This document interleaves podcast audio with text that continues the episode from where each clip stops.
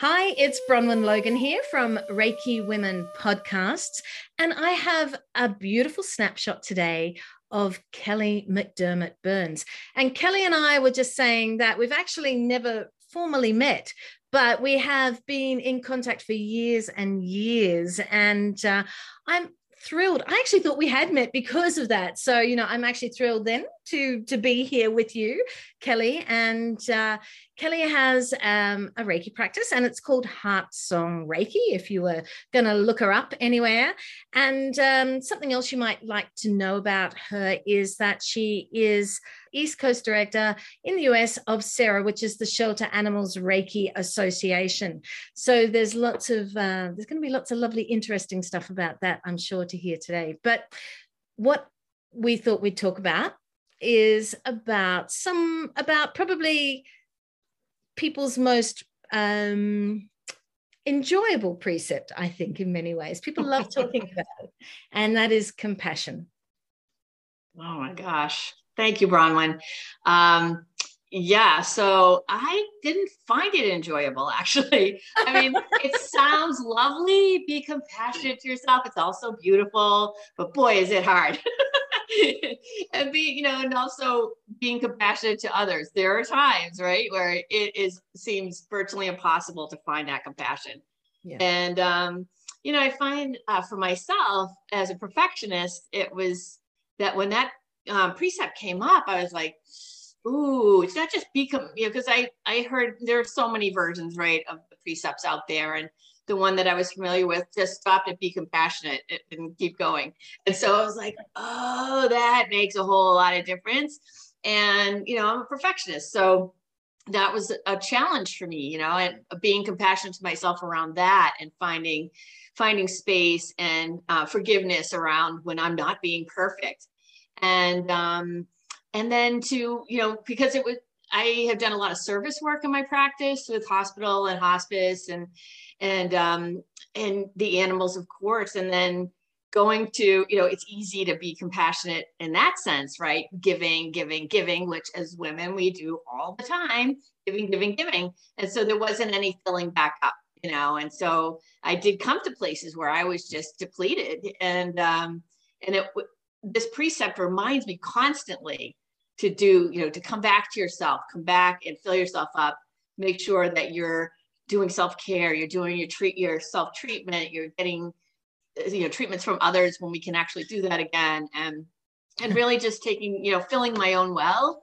And you know, not only that, the the part of being, you know, compassionate to myself and not being angry and not being worried or not carrying the anger not being worried and recognizing too through the teachings that I can't be compassionate to myself when I'm in that state.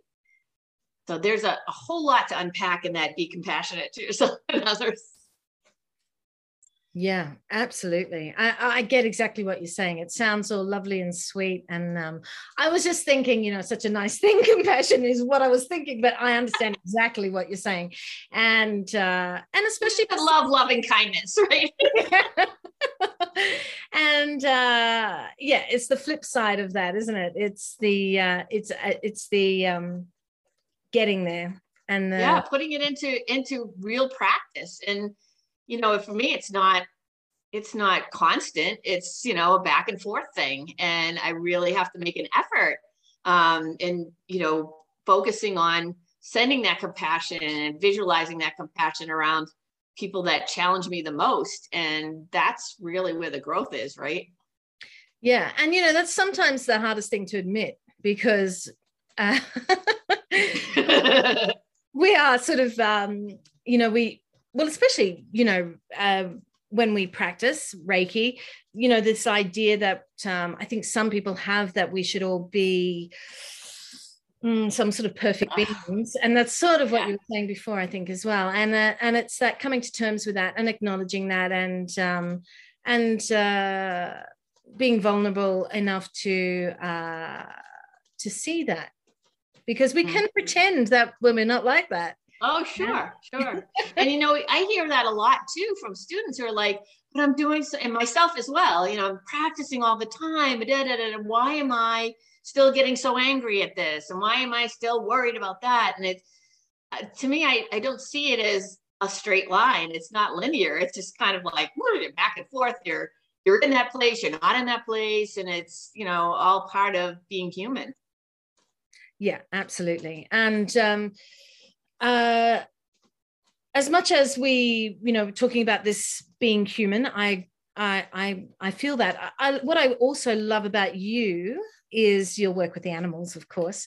So um, and I, and I can understand in that as well that you know there is this um, empathy and compassion with with the world outside of you, and that's why I think what you're talking about there, it's it, it can be it can become quite an external practice in that sense. Um, life can be an external practice, and uh, you know, so helping others, doing things for others. So coming back to yourself is a really important lesson. I would love to hear a little bit more about uh, your work with the animals. And I, one thing that I saw that I thought was really interesting as well, and it probably would have, as I've been there myself, would have affected you on many different levels, and that is going to India.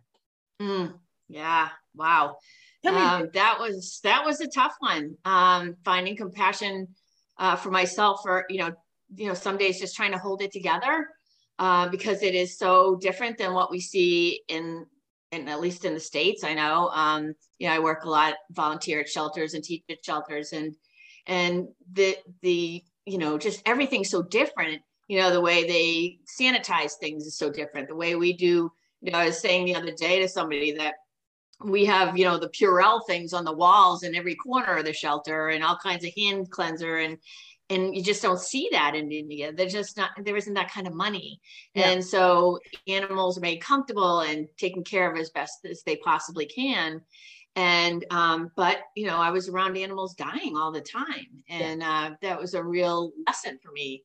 Um, I you know I think the other thing about working with um, you know with compassion in a shelter situation is it's really easy to get caught up in you know, oh, these horrible people who did this to this animal, abandoned them or, you know, abused them or whatever.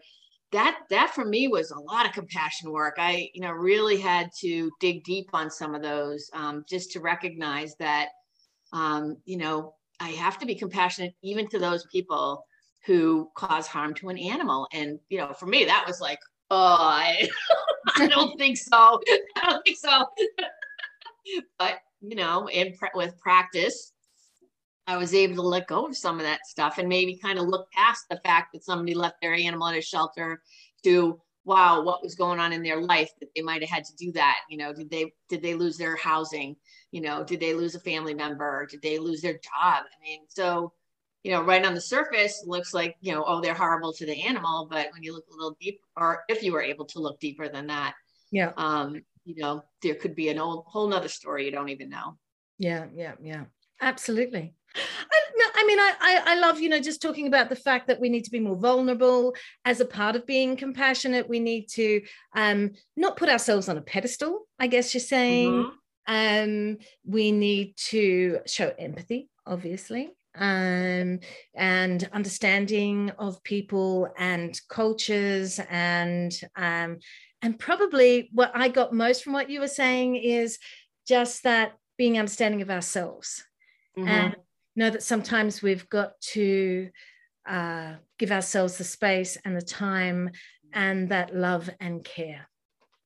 And as women, we don't, I mean, I think that's what a lot of us struggle with is, you know, we're always taking care of others and to put that self-care back on on us is wow that's you know, it's hard. It's hard to turn it around like that. But boy, we get so much, um, we get so much from it. We get so much more, you know, um, for me, I get more energized when I take care of myself.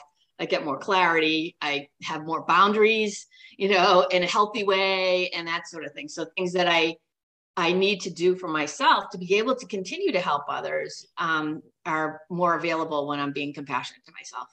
Yeah, absolutely.